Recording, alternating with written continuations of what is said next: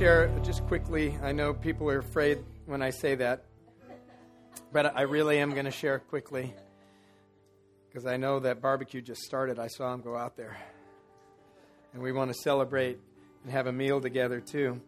Deuteronomy chapter 7, if you have that young one, put it up there. I believe this, this is a word for us as we go into the next land. When the Lord your God brings you into the land you are entering to possess and drives out before you the nations, the Hittite, Girgashites, Amorites, Canaanites, Perizzites, Hivites, Jebusites, and any other ites.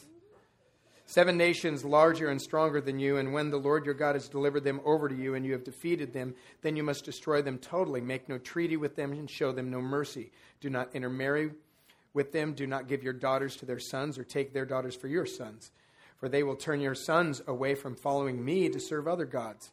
And the Lord's anger will burn against you and, you will, and, and will quickly destroy you. This is what you are to do to them break down their altars, smash their sacred stones, cut down their Asherah poles, and burn their idols in the fire, for you are a people holy to the Lord your God. The Lord your God has chosen you out of all the peoples on the face of the earth to be his people, his treasured possession. We're going to go take some land we're going to join other people that have gone before us and been taking the land. So it's not going to be an, a completely new land to God. But uh, there are some Jebusites there. When I prayed last week over that property every night, um, the Lord revealed some things to me. And there are things that need to be done in the spirit realm. There are some enemies, and we need to kick them out. I mean, we just we just can't go there and settle like, well, it's just the way it is. People come on the property and steal the wire out of the light poles. Well, we need to get a camera or a security service or whatever. That's not how we're gonna. That's not how we're gonna win this one.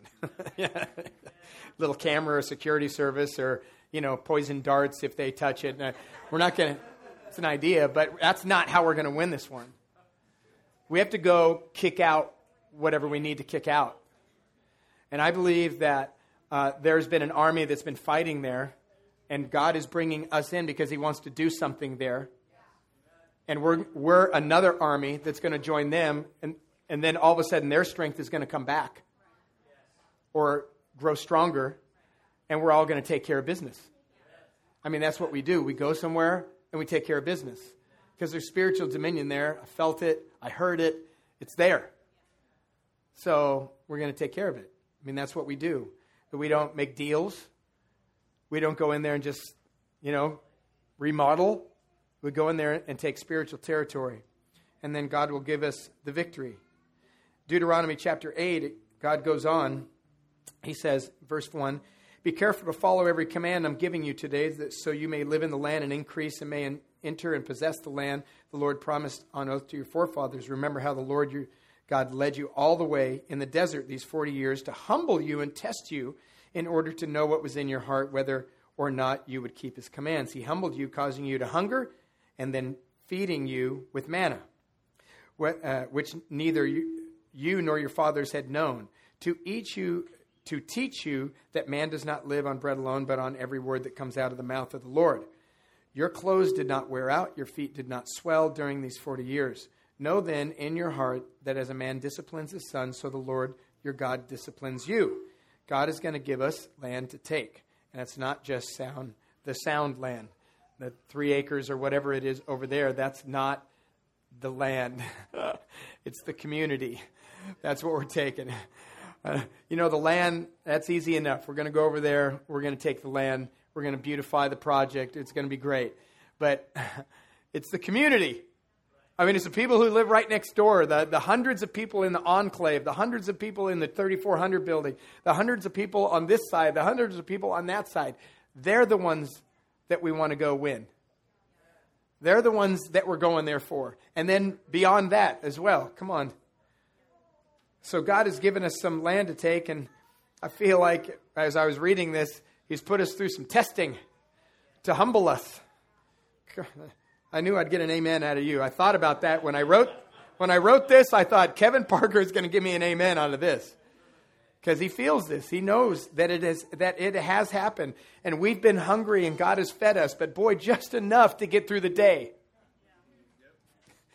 I mean, I mean, like I was telling you, the the days of having eighty grand in the bank.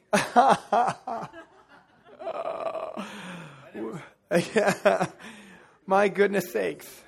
You know, the reality is God has fed us, though, but He's tested us to see if we would remain faithful. We're going to keep believing for the promise, or we're we just going to give up on the promise? We're just going to keep believing. Come on. So it goes on to say, Observe the commands of the Lord, walking in his ways uh, and revering him, for the Lord your God is bringing you into a good land a land with streams and pools of water, with springs flowing in the valleys and hills, with lands of wheat and barley, vines and fig trees, pomegranates, olive oil, honey, a land where bread will not be scarce and you will lack nothing. A land where the rocks are iron and you could dig copper out of the hills. When you have eaten and are satisfied, praise the Lord your God for the good land he has given you. Be careful you do not forget the Lord your God, failing to observe his commands and the laws and decrees that, that I am giving you this day. Otherwise, you will eat Otherwise, when you eat and are satisfied, and when you build fine houses and you settle down, and when your herds and flocks grow larger, and your silver and gold increase, and all that you have is multiplied, I just like to say, Amen. then your heart will become proud, and you will forget the Lord your God, who brought you out of Egypt, out of the land of slavery. He led you through the vast and dreadful desert, that thirsty and waterless land, and its venomous snakes and scorpions. He brought you brought you water out of a hard rock. He gave you manna to eat in the desert, something your fathers had never known, to humble and test you, so that in the end it might go well with you. You may say to yourself, My power and my strength of my hands have produced this wealth for me. But remember the Lord your God, for it is He who gives you the ability to produce wealth, and so confirms His covenant when He swore to your forefathers as, as it is today. You know, there's going to be a day when we're going to roll up this, the sound and we're going to go, Man, Look at that building. That just is cool looking. Look at the foliage. Look at the trees.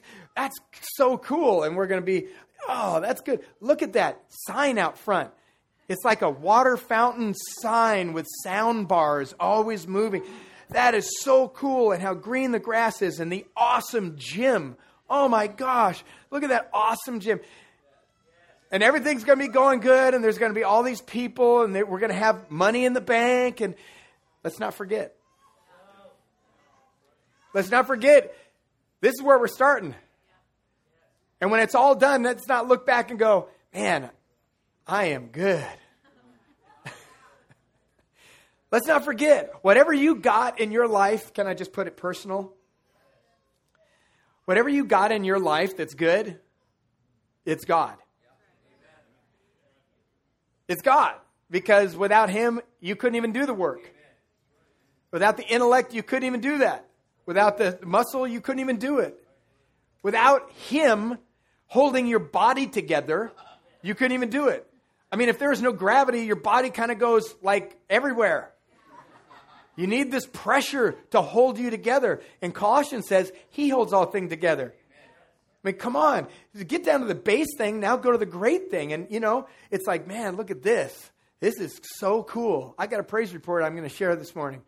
I did the budget for the gym over there. Now we're going to have this cool gym. It's going to be an outdoor covered gym, and then we're going to have American Ninja Warrior events, and and we're going to then like the next stage is we're going to have this outdoor like Venice Beach kind of gym, and we're going to put showers in so people could actually shower after they sweat.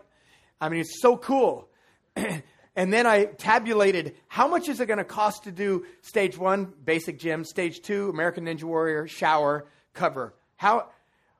Well, I'm about $10,000 short. I'm like, well, Lord, you're $10,000 short. you, you, got a, you got a shortage. There is no shortage in God.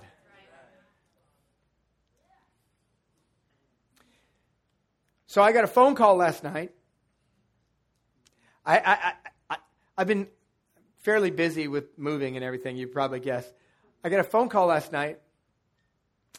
Uh, I haven't even written my fundraising letter and sent it out.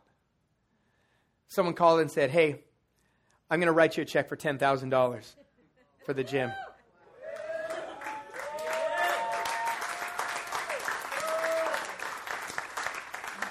Look, God has no lack.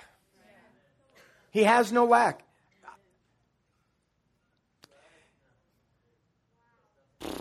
Right? Just, I know what He wants to do. I, I know He wants to bring hundreds and hundreds of young people from the high school into that gym so I could love them and you could love them and just love them and not preach to them, not tell them to repent or they're going to hell. Just love on them and tell them you are worth the time I'm putting into you.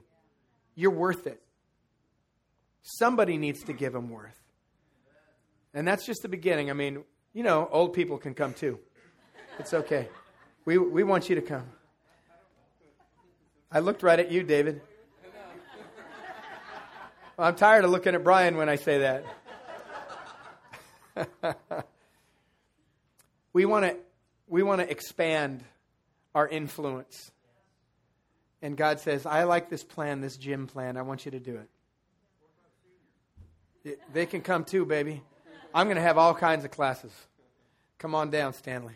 I'll make you sweat. God has no shortage in your life either. You know, he's, he's taken you through whatever desert he's taken you through to get you to the place where you're at so he can get you to the next place. And he has no shortage on how to get you there. It's like, how am I going to get from here to there? I don't know. I'm sure when Alicia graduated from law school, she's thinking, wow, that's a pretty hefty bill. How am I ever going to do that? It took her a while to get a job. People are stupid out there. They didn't hire her right away. She finally got a job doing what she really didn't like to do, but you know, you got to get a job. God gave her a job. God gave her a job that she didn't really like.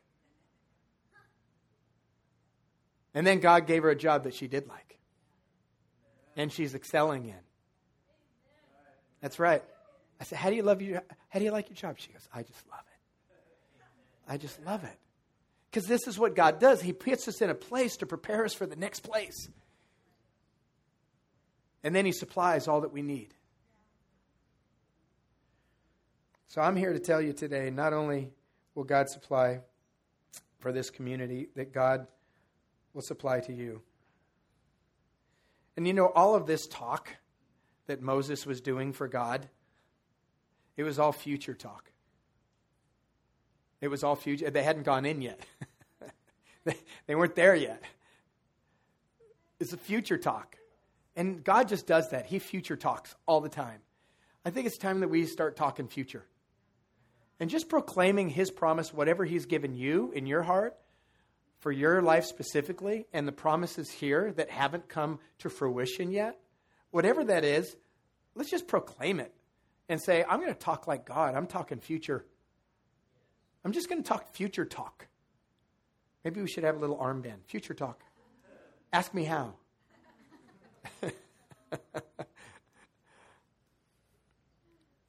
Let's plan on a fruitful season in our lives. Let's plan on listening to God and just doing exactly what He says. Let's plan on the fruitful season like it has already happened.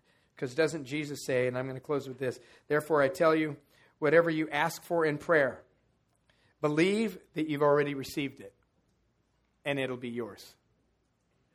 Just believe it already. Why not just step out and believe it? So whether we're talking about, you know, what God is going to do uh, with this community, with this church, or what God is going to do in your life, start talking future talk and start hanging on to it, believing.